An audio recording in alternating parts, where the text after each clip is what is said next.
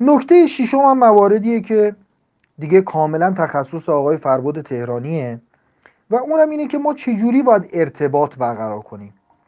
ببینید خیلی وقتا یه مؤسسه بزرگ آموزشی یا یک شرکت خیلی بزرگ به من پیام میده و ما با هم مراحل رو جلو میریم. اون آخرش که میخوام ببندم، چون آقای تهرانی شریک من هستن، دوست من هستن، همیشه بهشون میگم آقای تهرانی اینجا چی بهش بگم. یه موقع یه خط نوشته، یه چتی که ما تو واتساپ میفرستیم، آینده یک قرارداد مثلا 100 میلیونی رو تعیین میکنه و این الزاماً مسائل علمی توش دخیل نیست. اینی که بگم آقا من خیلی باسوادم، خیلی مسلطم، ولی یه موقع ببینید یک ادبیاتی، یک جمله‌ای، حتی یک ایموجی که میفرستیم روح احساس اون طرفه اثر میذاره که باعث بسته شدن یا عدم بسته شدن یک قرارداد میشه.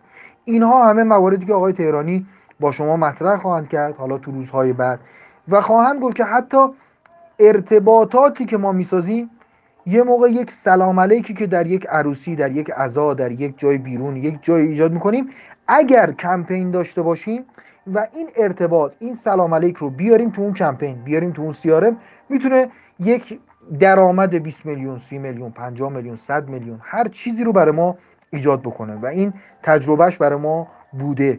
در روزهای آینده دونه دونه از اینها میخوام داستانهایی رو برای شما بگم که یک جایی ما با یه نفر یک سلام علیکی کردیم و بعد تبدیل به یک قرارداد 5 میلیونی شد، تبدیل به یک قرارداد 100 میلیونی شد. اینها همش واقعیت داره، افسانه نیست. درست خاطره هست ولی افسانه نیست، چیزهایی که واقعا اتفاق افتاده و تجربیات خودمون رو میخوایم بگیم صادقانه و برادرانه.